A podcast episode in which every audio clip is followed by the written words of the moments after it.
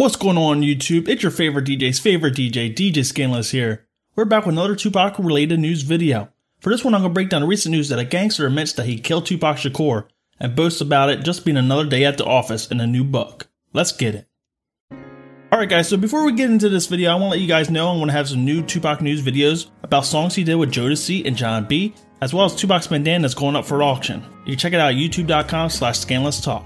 But we're on the website The Sun here, and we have this great article here by Emma Perry and James Desborough. Self-confessed criminal Keefe D. Davis delivered a detailed breakdown of how he and his nephew Orlando Anderson, Baby Lane, shot Tupac dead and then fled the scene in a memoir of his life called Compton Street Legend. The gangster insists while he has some remorse for the murder, for cultural music icon, Tupac was no angel. He goes on to say, I don't understand why people act like Tupac was an angel. The homie busted on some off-duty cops in Atlanta a few years earlier, he writes in his book. He added that the moral of the story was real gangsters are nothing to fuck with. It's a ruthless way of life. For us, Vegas was another day at the office.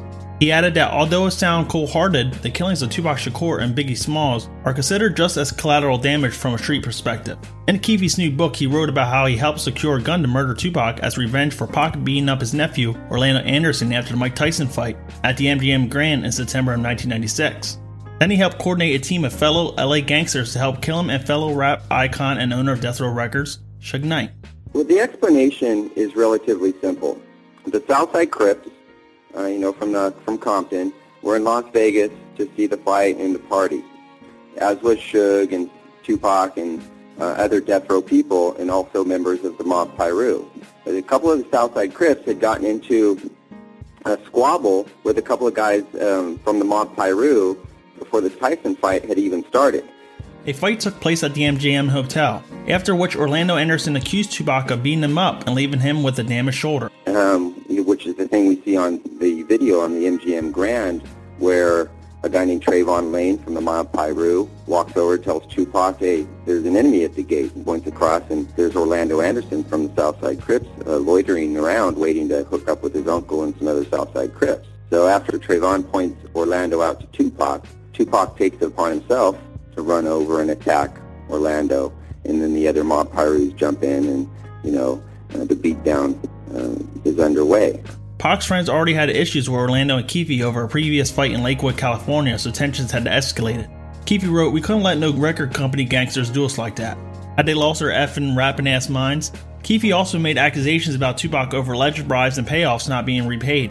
He wrote that the fight where Orlando meant strike three, homie, you're out. At the time, Tupac was on parole for his sexual abuse charge that he had in 94. So him being in California, he would be out of state, as well as being in an altercation with Orlando Anderson, which could be viewed as assault. So right there, there's three strikes. Keefe goes on to say that he was given a Glock pistol by New York-based pal Zet before they began their hunt at Knight's Club 662. And this goes on to say that they didn't see Tupac and Suge Knight at the club. However, they met up with them in traffic, just accidentally. So they're kind of lying in wait, staked out at the 662 Club. But there's security posted up at the place. There's other mob Pirus doing security around the place. And so the Southside Crips kind of get hinked up. And they leave the 662 Club and go to a liquor store. They're going down the street. And just as fate would have it, Suge's entourage is coming the other direction, coming from Suge's house on their way to 662. And the guys in the Cadillac, you know, pass in the opposite direction. They do a U-turn, and then they, you know, start to maneuver um, alongside Suge Knight's entourage. And this is crazy part because he said that when he rolled up on Tupac, Tupac made an erratic move and began to reach beneath his seat as if he was reaching for a gun. Keefe went on to say one of my guys from the back seat grabbed a Glock and started busting back. The first shot skinned Suge Knight in the head. I thought he was dead. I heard stories that Suge supposedly used Tupac as a shield when the bullets started flying. That's some bullshit. Suge was already wounded. Keefe D. Davis says that he has some remorse over the killing, but is adamant that the rapper and his pals shouldn't have messed with his nephew Orlando. He was a talented artist with tons of potential to impact the world. I hate that Tupac's family, friends, and fans, especially his mother, had to go through that pain of losing her son. However, I stand firm on the point that Tupac, Suge Knight, and the rest of those didn't have any business putting their hands on my beloved nephew, Baby Lane. Period over with a fine tooth comb the Las Vegas incident. We're going to draft up our report as regarding that specific thing. And then we're going to cover a few other things that we do have to uh, emphasize to you that everything in this report has to be right on because if down the road it's determined that some of these details are incorrect, then everything's off the table. So everything in this report cannot be like that report. Hey, I want I want to say this though too. I feel uh like I said that day, don't bullshit me, and I won't bullshit y'all. You know what I'm saying? Okay, Lane starts blasting. You say Suge looks over, he sees you. He looks right at you. Yeah, he look him. Why are you looking right at me? Fucking known each other since we were seven, eight years old. When he looks over at you, and then, you know, Tupac's busy getting shot. Evidently, the story is Tupac's trying to either get out In of the the back seat or something. Yeah, what do you see happening inside of their Jumping car? In. I seen a bullet going Suge head. I thought he was dead. thought he was dead. So Orlando shot Who's this target? across Dre. He leaned over on the window. We rolled down the window, popped. Who was it? They would drove on my side. I would popped them. You know what I'm saying? They, but they was on the other side. Right. If you aren't familiar with this confession, you can check out the book on Amazon. You can also check out Tupac and Biggie The Unsolved series, which was on USA Network. That details the overall Tupac case and why it was never solved, as well as the Keefe D confession and the reason why he hasn't been arrested for the murder of Tupac Shakur. He was under, he was in a very precarious situation. Part of our investigation was to put him into a position where he would be compelled to talk to us.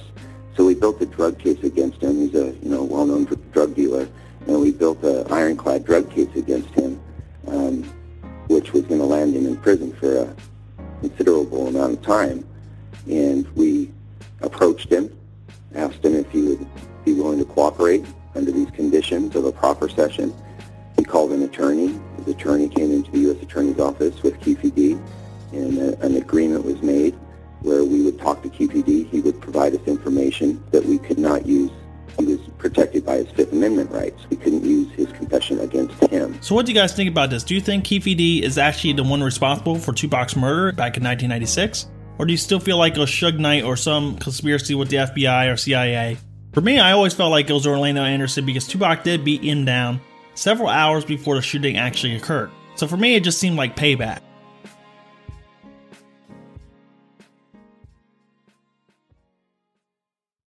Alright guys, so if you're familiar with this topic here, I recently did a video on my DJ Scanless channel about a week ago, and it goes over the uncle of Orlando Anderson, the Crip that Tupac beat down at the MGM Grand a couple hours before he got shot.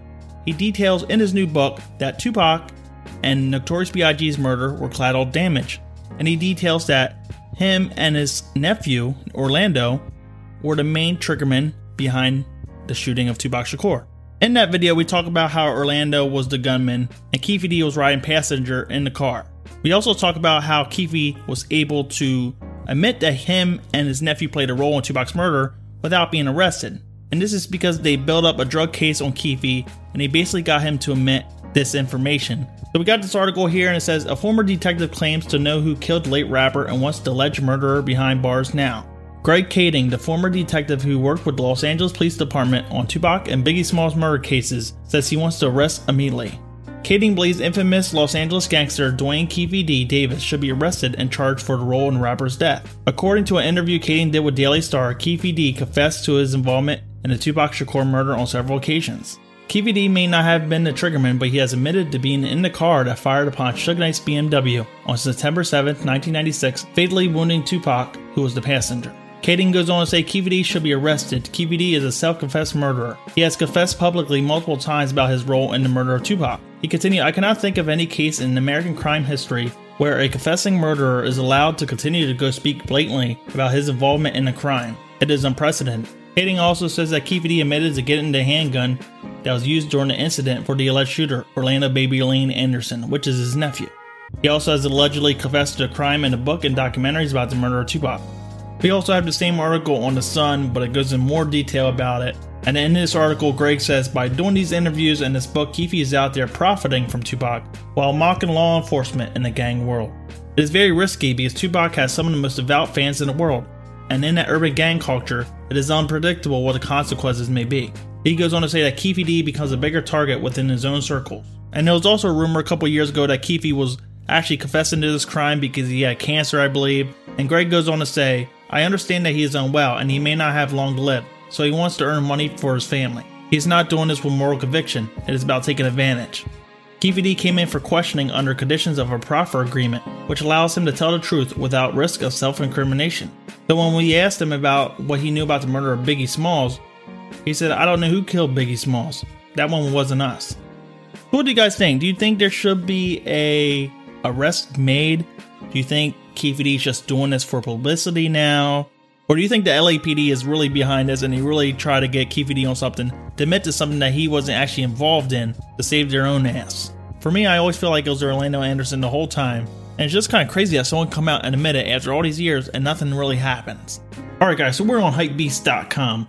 Title reads Tupac Shakur's bandanas and hotel bills are up for auction. In late 2019, Gotta Have Rock and Roll launched the Rock and Roll Pop Culture Auction, which included a vast array of collectible memorabilia from artists that included Michael Jackson, Lil Kim, The Beatles, and Banksy. The sale has now received a fresh array of goods, including seven new Tupac pieces.